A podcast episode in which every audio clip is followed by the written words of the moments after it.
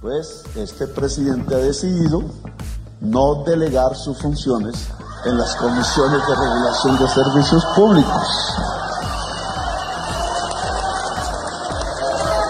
Al menos por un tiempo. Y entonces voy a asumir el control, las políticas generales de administración de los servicios públicos de Colombia directa y personalmente. En función de lo que la misma ley dice. Primero el interés general y el del usuario, que se ha puesto al revés en los últimos años de Colombia. Esta declaración del presidente surgió luego de que la Superintendencia de Servicios Públicos le entregara un concepto técnico en el que dice que puede asumir esas funciones sin romper la ley.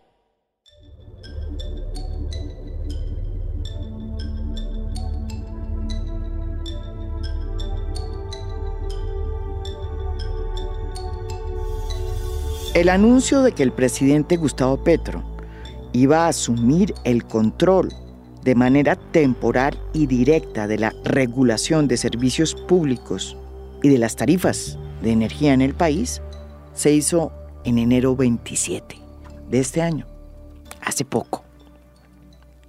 El presidente mismo justificó en un artículo del plan de desarrollo de Iván Duque la decisión de tomar el control del precio de las tarifas de energía, lo que significa asumir el control de la CREC. ¿Y qué es la CREC? Es una comisión técnica independiente que regula las tarifas de energía eléctrica, de gas natural, de gas licuado de petróleo y de combustibles líquidos. La CREC está conformada, para que entiendan, por el ministro de Minas y Energía, que en este caso es la ministra Irene Vélez. Es quien la preside. El ministro de Hacienda y Crédito Público, óiganme bien. El director del Departamento Nacional de Planación y ocho comisionados expertos nombrados por el presidente de la República para periodos de cuatro años. La CREC es un, un organismo que ya tiene sus años se creó en 1994, después de los famosos apagones de la época de César Gaviria. Y su objetivo y su misión, como bien eh, se ha planteado aquí, es el de regular las actividades de los servicios públicos domiciliarios. Alrededor de este tema y de los precios de las tarifas públicas, pues se inició un gran debate desde que llegó Gustavo Petro al poder y tenía que ver precisamente con las altas tarifas de los servicios públicos, sobre todo en la parte norte, el Caribe colombiano. Uy, esto aquí está terrible. Imagínense, aquí somos estrato cero y está llegando el recibo a 600 mil pesos. Imagínense, si uno paga 600 mil pesos que no tenemos de dónde, de, entonces ¿qué vamos a comer nosotros? A partir de esa situación tan dramática que estaban viviendo los usuarios, hace unos meses, en la reunión de Andesco, que es el gremio que reúne a todas las generadoras de energía del país, el presidente Gustavo Petro planteó por primera vez que si las tarifas no bajaban, él iba a tomar el control de la CREC hecho que justificó en un artículo que había dejado Iván Duque en su plan de desarrollo. Esto fue lo que dijo en esa asamblea de Andesco en el septiembre del 2022 Gustavo Petro, presidente. Tenemos un artículo de una ley hecha por Duque, su plan de desarrollo, él la pensó para él, obviamente para él no, sino para su gobierno. Nos permite asumir las funciones de la CREC. Ese artículo lo vamos a usar. Tenemos primero un espacio de diálogo Pero Duque nos habilitó y el Congreso de la República para asumir las funciones de la CREC. Después de ese anuncio, pues vino una negociación muy importante entre el sector y la ministra Irene Vélez. Se acordaron una serie de instancias para lograr que varias de las generadoras de energía que más tarifas altas tenían, pues redujeran sus tarifas de manera progresiva y lograr lo que la propia ministra Irene Vélez llamó aquí en a fondo justicia tarifaria. Vamos a volver a lo de las resoluciones para que eh, entendamos en qué términos y cuáles son las que tendrían que eh, montarse en este pacto por la justicia tarifaria. En tercer lugar, decimos que vamos nosotros desde el Ministerio de Minas y Energía y desde la CREC a seguir eh, estos acuerdos, a mantener una transparencia también para que sea claro para la ciudadanía cuáles son las empresas que han eh, acogido este pacto y cuáles no. Por lo que hemos entendido, estos acuerdos se lograron y se firmaron. Sin embargo, la reducción en las tarifas de energía, sobre todo en el norte del país, en la costa, no fue suficiente. Y todavía es cierto hay un problema muy duro que está golpeando a los sectores más desfavorecidos y más vulnerables de la zona norte de Colombia. Las tarifas siguen por las nubes. Eso le dio pie al presidente para cumplir la promesa que había hecho meses atrás en el Congreso de Andiesco. Y hoy decidió tomar el control de la CREC para asumir el tema de cómo reducir las tarifas de energía. Esto lo hace en medio de un batiburrillo en que el país está a partir de que ya se están presentando los primeros debates en torno a las reformas más importantes que este gobierno quiere presentar en el Congreso. Así no se conozca todavía una versión oficial de la reforma de la salud, está en el primer puesto de esa agenda de discusión en la que también está la reforma laboral, la reforma pensional, entre otras. Esto se suma al hecho de que el propio presidente Gustavo Petro ha decidido invitar a la ciudadanía y a la población para que se exprese en las calles a favor de unas reformas que muchas de las cuales pues todavía no se conoce su contenido. El anuncio de que el gobierno de Gustavo Petro toma el control de las tarifas de la energía ha sido recibida con gran incertidumbre por parte de varias de las empresas generadoras de energía. Comunicado a la opinión pública. Bogotá, 28 de enero de 2023. Los gremios del sector de energía eléctrica y gas natural nos permitimos informar que 2. Sin embargo, las señales anunciadas recientemente de retomar las funciones de regulación de los servicios públicos domiciliarios debilitan la institucionalidad y con ello ponen en riesgo la confianza de los agentes prestadores de estos servicios para ejecutar las inversiones públicas y privadas necesarias para garantizar los mismos, incluyendo que probablemente se verán afectados los proyectos que permitirán al país avanzar en el proceso de transición energética, lo que perjudicaría a todos los colombianos. A fondo ha querido invitar aquí a Camilo Sánchez, el presidente de Andesco, que es la Asociación Nacional que reúne a las empresas de servicios públicos y de comunicaciones, con el ánimo de ver cómo es que se pueden establecer puentes entre las empresas generadoras de energía y esta decisión del presidente Gustavo Petro.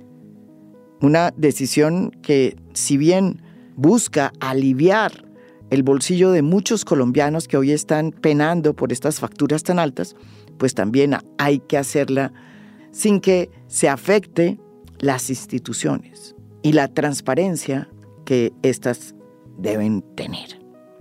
Bienvenido, Camilo Sánchez. Muchas gracias, muy complacido de estar con ustedes y qué bueno que hoy podemos tratar de dar algunas luces para que ustedes entiendan qué pasa en la costa y por qué las tarifas son tan altas, hay que por lo menos, hacer una pormenorizada historia de Electricaribe, que es la empresa generadora de energía de la costa. Esta historia se remonta a 1998, cuando las ocho electrificadoras regionales de los siete departamentos de la costa caribe terminan actuando bajo la sombrilla de una compañía más grande, que se llamó Electricaribe, y que terminó siendo capturada por la corrupción política. Los dueños de Electricaribe fueron los varones electorales más poderosos de la costa. Se empezó entonces a incumplir los contratos de compra de energía y a operar con pérdidas. El fenómeno del niño en 1997 agravó su situación financiera y la hizo prácticamente insostenible. La solución fue, ¿cuál? Privatizarla. En el 2005, Gas Natural le compra a Unión Fenosa Electricaribe. Y cuando se pensaba que iba a florecer Electricaribe, pues por factores técnicos, climáticos, políticos, institucionales, económicos, en lugar de que las cosas mejoraran, se aumentaron las pérdidas. Y las pérdidas se le cobraron las facturas a los usuarios, que empezaron a protestar. Todo esto generó una animadversión permanente de la población hacia esta compañía, que terminó en una intervención hecha por la Superintendencia de Servicios Públicos y que la llevó finalmente a su liquidación. En el 2021, el Estado logra volver a resucitar Electricaribe, que es comprada por dos nuevas empresas, EPM y Aire. Sin embargo, desde que estas dos empresas empezaron a operar Electricaribe, pues tienen que asumir muchos de los costos que venían de atrás, de errores, de malos manejos, costos que están siendo, pues, obviamente asumidos en gran parte por los usuarios. Camilo, ¿por qué no nos explica usted qué es lo que pasó con la transformación que tuvo Electricaribe, en qué está fallando y en qué funcionó, porque sí se redujeron las tarifas de energía, pero no lo suficiente. Primero, dos cosas. Hay que también tomar el interno internacional. En el mundo, la energía y el gas siguen teniendo unos valores impresionantes, han crecido de una manera exponencial más que todo por la guerra, por la inflación internacional, por todos los temas que tenemos que vivir. Además, Colombia tiene una devaluación que encarece mucho los insumos que tenemos que traer y por consiguiente no podíamos ser ajenos a ese proceso. Pero lo que también tenemos claro es que en Colombia tuvimos algunas negociaciones que fueron fundamentales en la costa norte, donde existía Electricaribe. Electricaribe era uno de los dinosaurios grandes del país que estaba desangrando las finanzas públicas y el gobierno anterior, con la Superintendencia de Servicios Públicos, hizo un gran acuerdo donde se logró incorporar a dos empresas, un, Afinia y Aire, una privada y una pública. Ahí es importante que se oiga eso porque también piensan que, es, que los privados quieren ganar más de la cuenta. No, aquí estamos buscando soluciones entre todos. y EPM. EPM, que es Afinia es la empresa más poderosa que tiene el país en energía, se podríamos decir que están ayudando en este tema, y Aire, que es la que maneja la parte de Barranquilla, La Guajira y otros sectores muy importantes. Para poder hacer el cierre financiero que se incorporó, un, un, pedacito importantísimo que son las pérdidas, y esas pérdidas son más del 30% que entran a ser incorporadas a la factura. Eso es muy importante que lo entendamos. Eso fue lo que se acordó. Se acordó y aprobó el Congreso y el gobierno para que unas empresas pudieran asumir las inversiones. Y quiero contar la parte importante. Eso fue en el gobierno de, de Iván Duque. De Iván Duque, que era un desangre impresionante y que no se estaban haciendo las inversiones. Estábamos muy próximos a tener apagones o cortes de energía permanentes porque no habíamos hecho la reposición de activos, no teníamos transformadores, las redes estaban viejas, no se estaba haciendo el trabajo y en este momento tengo que decir, después de 17 meses de este acuerdo, hemos mejorado en 14 veces las inversiones que se hicieron en los últimos 10 años por parte del gobierno, de los gobiernos que estuvieron en ese momento con Electricaribe. Gran importancia, porque si no se hubieran hecho, repito, hubiéramos tenido muchos cortes de energía y cada vez iba a ser peor el servicio. ¿Qué pasa con esto? pues que en este momento la costa tiene un costo superior al resto del país porque se tuvo que incorporar esas pérdidas. Esas pérdidas no se pueden quitar de la noche a la mañana porque hay una cosa que se llama seguridad jurídica. Si usted firma un contrato y le dicen que es de esta manera, usted tiene que cumplir el contrato o si no le devuelven el servicio. Por eso estamos diciendo que no hay que generarse autoapagones, porque si usted llega a recibir nuevamente, si usted dice, presidente, baje el 20% la energía porque yo lo dije, ¿qué sucede? Pues muy seguramente estas empresas le devuelven porque no tienen el cierre económico y porque no dan para hacer ese proceso y nuevamente el gobierno lo tiene que hacer. Y ahí va a ver usted soluciones que se están metiendo acá. Cerremos este paréntesis de Electricaribe y volvamos a los acuerdos. ¿Qué funcionó y qué no funcionó para que el presidente Gustavo Petro haya decidido asumir él mismo esta función de regular las tarifas de energía eléctrica? Se hicieron unos acuerdos muy importantes que se están cumpliendo. Lo que pasa es que esperaban mucho más de lo que podía esperarse de un acuerdo de esta clase. ¿Qué sucedió? En Colombia durante más de 20 años tuvimos un indexador. El indexador era el IPP o el IPC en su momento eh, para que pudiéramos incrementar los valores de los servicios con ese indexador. Por primera vez en la historia, el IPP superó el IPC y eso hizo que se dispararan las tarifas por todo lo que dijimos anteriormente. En este primer acuerdo, ¿qué se dijo? La primer acuerdo, no el, el, más barato del IPP y el IPC será el indexador que se va a tener y durante este año buscaremos un indexador para poder quitarle lo que no tenga que ver con la energía, para que hacia el futuro podamos tenerlo por debajo el valor que se tiene. Se ha logrado a nivel nacional bajar la tendencia mundial. En el mundo sigue creciendo la energía y sigue creciendo el gas. En Colombia logramos que la tendencia se bajara.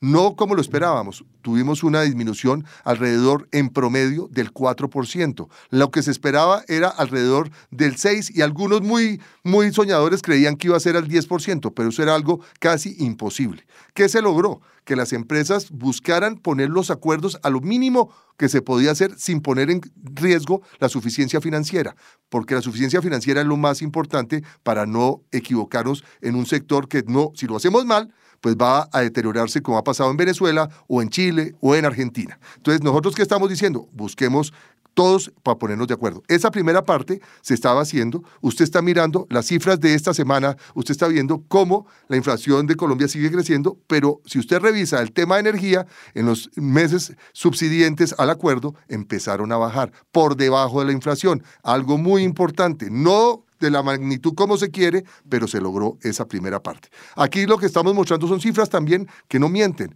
En el 2000, por ejemplo, ¿qué teníamos? Una cifra maravillosa. ¿Cuántos kilovatios podíamos comprar con un salario mínimo? Pues ahora estamos viendo que en promedio Después de 23 años, compramos 20% más de kilovatios con un salario mínimo. ¿Eso qué significa? Que hemos hecho una política importante, que no hemos tenido en 30 años apagones, que hemos logrado mejorar la cantidad y algo fundamental. Hoy tenemos eh, en Colombia una cobertura superior al 95%. Entonces, no hay que acabar lo bueno, hay que buscar acuerdos, hay que llegar a cosas importantes. Pero entonces, ¿por qué el presidente anuncia que toma el control del precio de las tarifas de energía? Si las cosas iban tan bien, ¿cuál es el problema? Yo le digo lo siguiente, en la costa está más alto y hay que buscar una solución específica para la costa por lo mismo que les estoy diciendo. Habrá que buscar recursos del presupuesto nacional que se lograron con la reforma tributaria y que para eso son los recursos de las reformas, para poder ayudar y solventar. subsidiar los subsidios a las personas más pobres, a las personas que no tengan con qué pagar, hacer lo posible con esos recursos y llegar directamente, cambiar la focalización. Hay unos metidos, colados en los subsidios que también hay que sacarlos y tenemos que hacer lo necesario. Y se están utilizando algunos artículos del plan de desarrollo, que también después se los van a demandar, porque los planes de desarrollo no son para poner impuestos ni para cambiar tarifas, eso para eso se hacen las normas y las leyes, y ya lo ha dicho la Corte. Pero ¿qué estamos diciendo? Mientras que estén vigentes eso que se vaya a aprobar ahí, nosotros qué queremos? Que al presidente le vaya bien. ¿Qué se está equivocando? Es que el presidente está tomando, se va a tomar la CREC cuando él es la CREC. Él tiene las mayorías. Usted dice que el presidente no necesita tomar el control de la CREC porque de hecho ya lo tiene. Explique esa posición, por favor? Primero, dos cosas. La CREC es un ente súper importante técnico, es técnico, y nosotros estamos diciendo que decisiones políticas no pueden primarse sobre lo técnico. Por eso no tenemos apagones, por eso hemos mejorado las coberturas, todo lo que he dicho. Pero entonces, ¿qué estamos diciendo?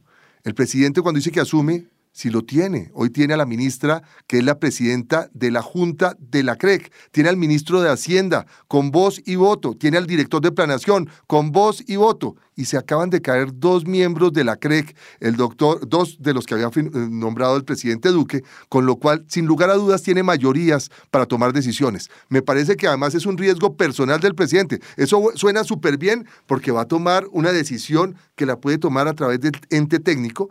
No es que el presidente pueda decir hoy, 30% menos, 10%. No, eso tiene que hacerse técnicamente y si no está sustentado técnicamente, la Constitución y la ley le dice que él tiene que soportar sus decisiones como lo hacía la CREC. Él toma lo que hacía la CREC y la CREC tenía que cumplir eso, él también tendrá que cumplirlo y lo que le decimos nosotros, hágalo con ellos para que esta sea la mejor fórmula.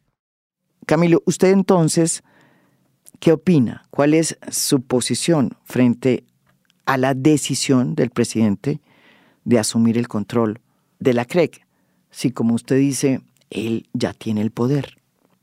Yo creo que el presidente tiene tantas reformas y cosas que si él manejara solamente la parte de energía se volvería loco. O sea, aquí lo que necesitamos es que él mantenga la CREC, siga tomando a través de la institucionalidad los procesos y aquí todos los empresarios estamos para ayudar en este proceso. Aquí tenemos que quitar esa pelea ridícula que dice privado y público. Es que la ley 142 tiene algo maravilloso permitió que entraran los privados, los públicos y los mixtos a ser parte de este proceso. Y se nos olvida que casi más del 50% de las empresas en Colombia son públicas, pero quitándole el defecto que teníamos antes. Antes era el premio de política. A usted le daban la energía de Bogotá, le daban eh, eh, el acueducto, cosas por el estilo. Ahora ya no es así. Así que es muy importante esa competencia privado, público y mixto para que podamos tener los mejores precios y las mayores coberturas. Hoy por hoy, me parece que es una bobada. Pues, suena muy bonito, de pronto le gusta al pueblo decir que el presidente va a asumir esas funciones, pero los tiene, las tiene en su mano, no tiene para qué poner en riesgo también su patrimonio y el futuro, porque si se equivoca, eh, él personalmente es el que tendrá que responder. Camilo, usted dice que lo que está haciendo usted es tender puentes con el gobierno, con la ministra Irene Vélez. ¿Cómo van esos puentes? ¿Están sólidos? Yo le dije dos cosas. La primera, este es un trabajo, vienen unas reformas muy importantes además del plan de desarrollo. La ley 142 que quieren algunos destruirla ha funcionado, repito. Un país como el nuestro no ha tenido apagones en 30 años. Eso es algo que verdaderamente nos lo multiplican los vecinos diciendo qué maravilla esa institucionalidad. Tenemos además unas normas, este sector es totalmente regulado. La gente piensa que usted puede subir las tarifas como quiere, no. Solamente la CREC y la CRA le dicen a usted en agua potable y energía qué puede incorporar a la tarifa. Lo que no está ahí no se puede meter. En este gobierno que está reformando todo, pues también se está reformando eh, nada más ni nada menos que las leyes de energía y servicios públicos. Según portafolio, se está apuntando precisamente a reformar las leyes 142 de servicios públicos y 143, que es la ley eléctrica, y que se crearon precisamente en 1994, cuando se creó la CREC. Hace poco el tiempo publicó un primer borrador de este proyecto, que detalla los cambios que se quieren hacer y que se están liderando directamente desde presidencia. Uno de los puntos que más ha generado preocupación es que se establece que las redes que se usan para la prestación de servicios, como las de energía eléctrica, se convierten en bienes públicos que le pertenecen a los usuarios porque fueron construidos con el aporte de las tarifas que ellos pagan por la energía. ¿Cuál es su posición, Camilo, como presidente Andesco, frente a esta reforma de la ley 142 y frente a esta nueva noción de quiénes son realmente los dueños de los servicios públicos en Colombia. Primero, lo que estamos diciendo es que aquí eh, hay que construir sobre lo construido. O sea, uno no puede creer que a partir de lo que llegó uno se formó el mundo. Es el complejo de Adán que siempre hablamos que es muy peligroso.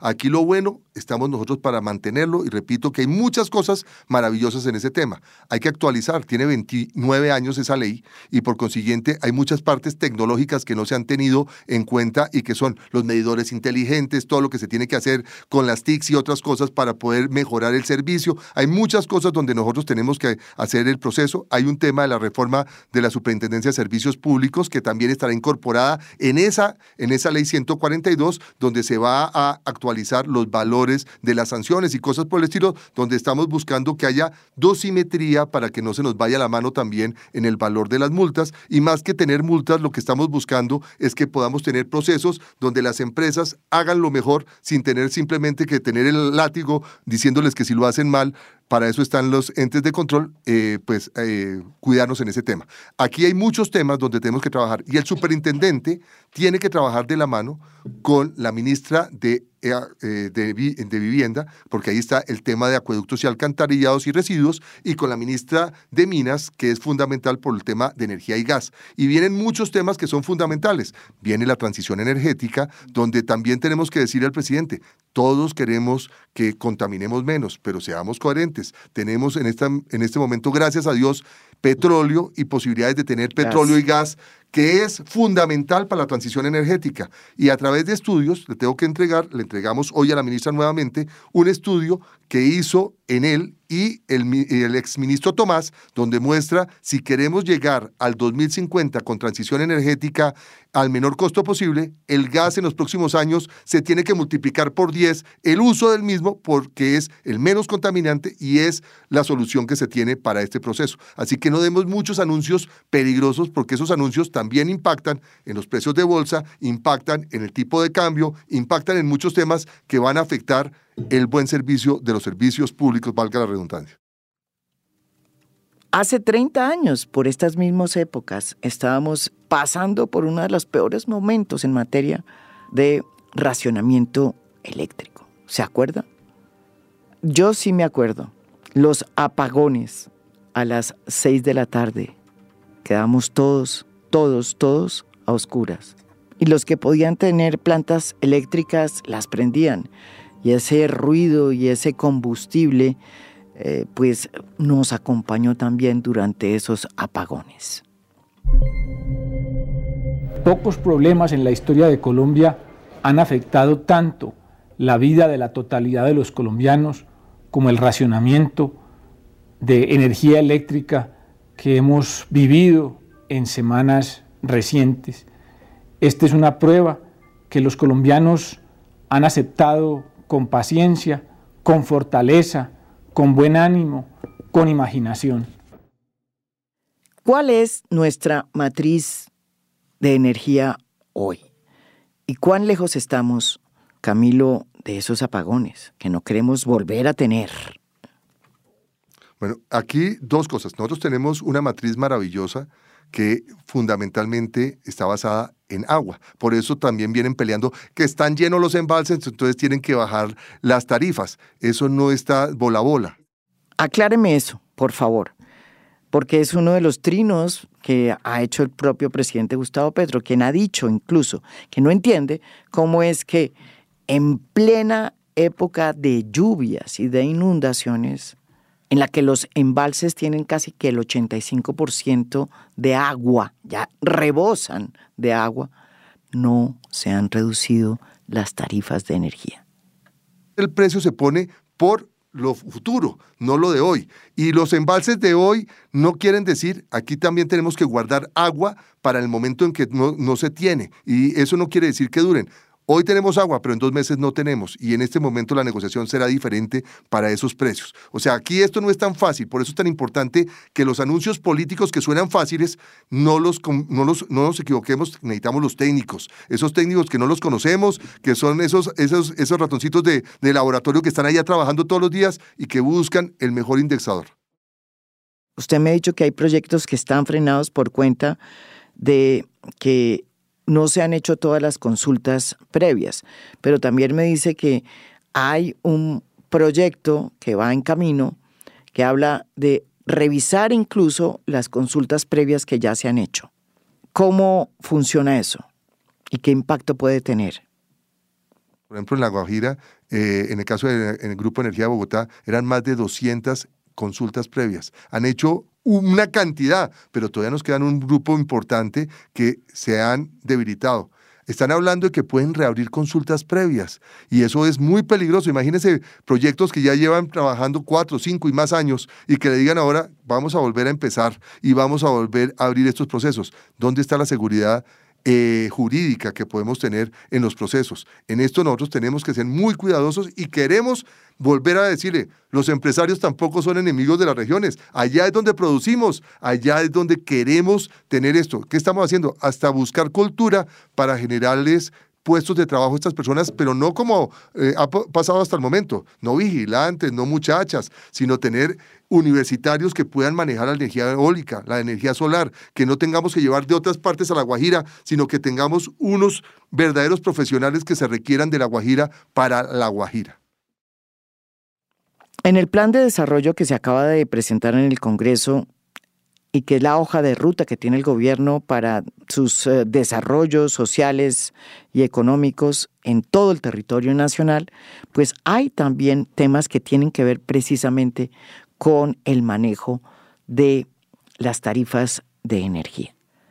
¿Cuáles son y su posición frente a esos artículos?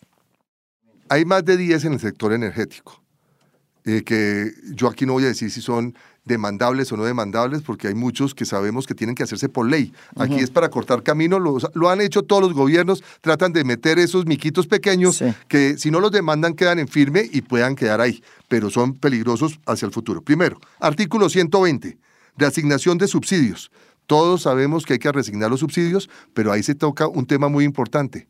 El estrato 3 deja de tener subsidios. ¿Cuánta gente es el estrato 3? Hoy el estrato 4 no tiene subsidios. El estrato 5 y 6 entrega parte de subsidios para el estrato 1 y 2. Ahí hay subsidios cruzados. Ejemplo también mundial o latinoamericano, para no dármelas como los brasileños de que somos campeones mundiales de todo, pero son muy importantes en ese tema. Ahí tenemos que reasignar bien los subsidios, tenemos que revisar cómo debe ser el proceso, pero no nos podemos equivocar. Los subsidios tienen que entregarse a través de las empresas. Si se entregan a través de las personas sería gravísimo. La gente decidiendo si paga servicios o se lo gasta en cerveza o se lo gasta en el mercado sería muy peligroso. Ese artículo también tenemos que revisarlo. El artículo de las transferencias eléctricas, que se va a pasar del 1% al 6%. Estamos hablando que es gravísimo porque son las energías novedosas, nuevas, limpias, energía eólica y solar. Hoy es del 1%, lo quieren poner el 6% el que mucho aprieta poco eh, el que mucho abarca poco aprieta. Y yo creo que eso sería un error y más porque se mandan a través de unas instituciones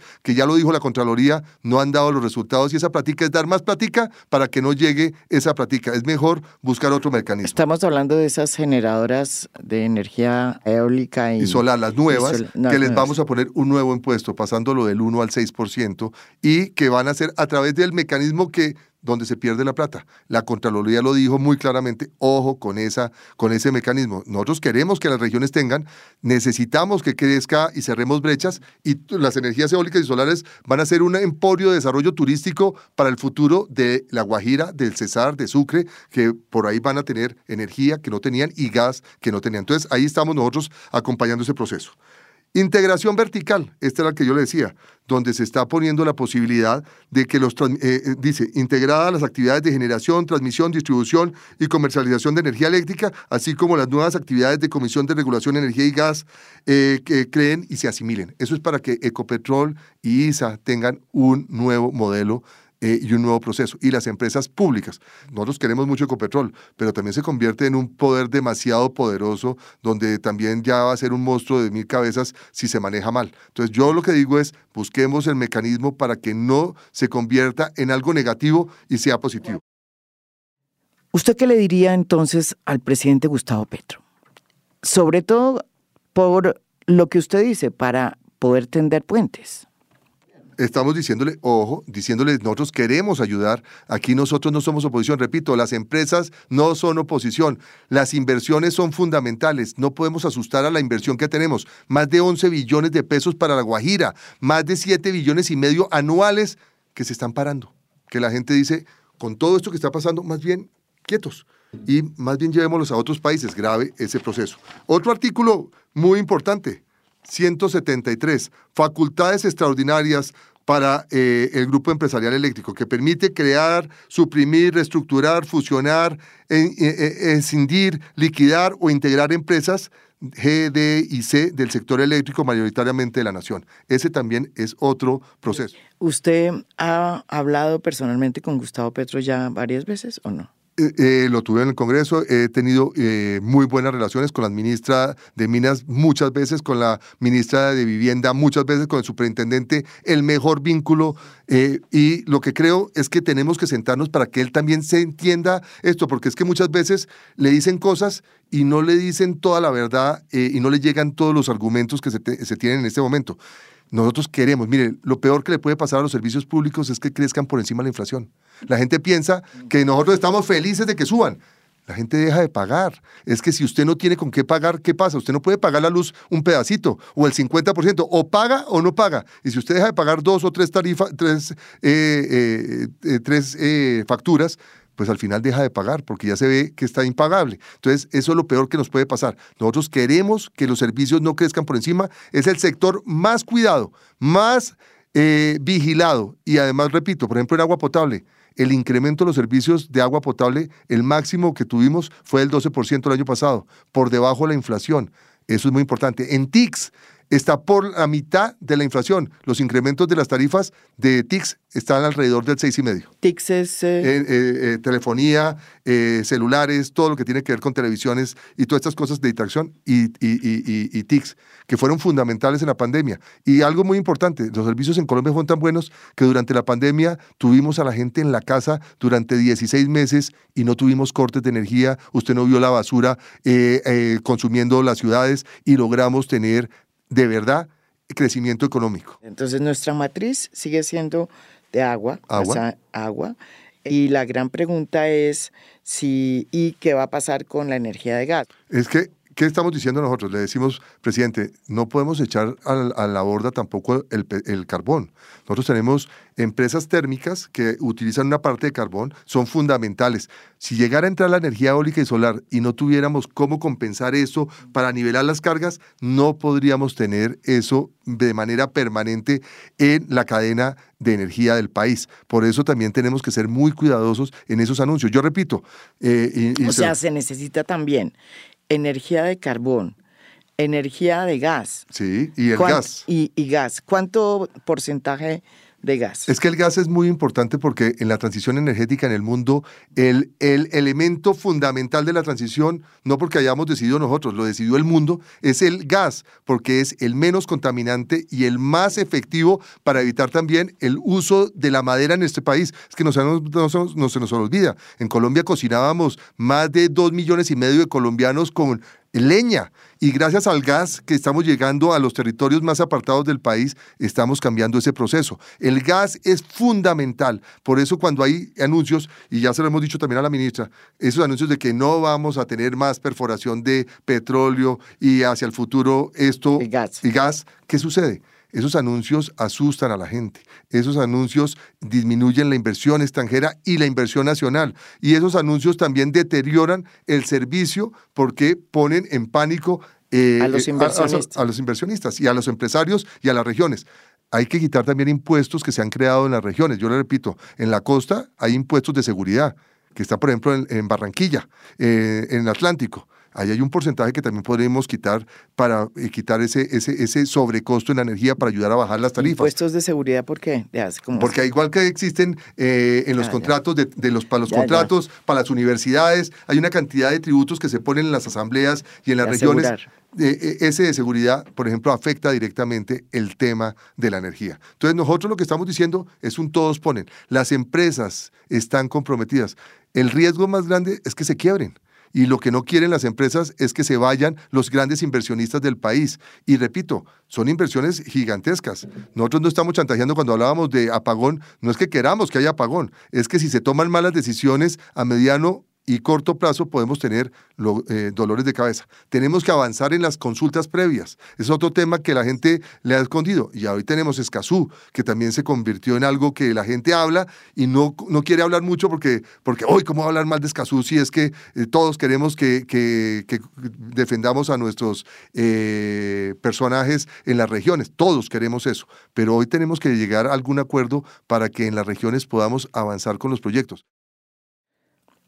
Las atribuciones que hoy tiene el presidente por cuenta de ese artículo en el plan de desarrollo que dejó Iván Duque en materia de tarifas de energía le permiten al presidente determinar el día de mañana una reducción de esas tarifas, pero que tienen que estar sustentadas de manera técnica. ¿Es así la situación o no? Él tiene la, obligación de hacer lo que hacía la CREC. La CREC tiene que cumplir la constitución y la ley y tiene que publicar lo que va a presentar y hacerlo público para que haya el diálogo desde la otra parte. Si hace eso, pues cometería el error que pasó en Argentina o que pasó en Venezuela, donde usted ve el retraso y lo perdido de muchos años de trabajo de mucha gente. Siempre es bueno oír a todas las voces cuando se toman decisiones tan contundentes que van a cambiar tanto la vida del país. Es la época de las reformas. Qué bien. Sin embargo, es bueno también oír a todas las voces, a los usuarios y al sector privado. Esto es A Fondo, un podcast original de Spotify. Mi nombre es María Jimena Duzán.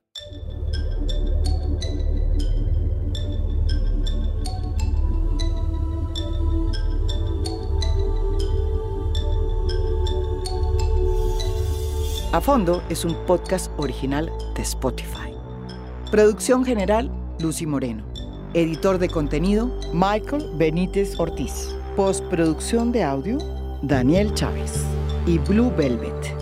Música original del maestro Oscar Acevedo. Gracias por escuchar. Soy María Jimena Duzán.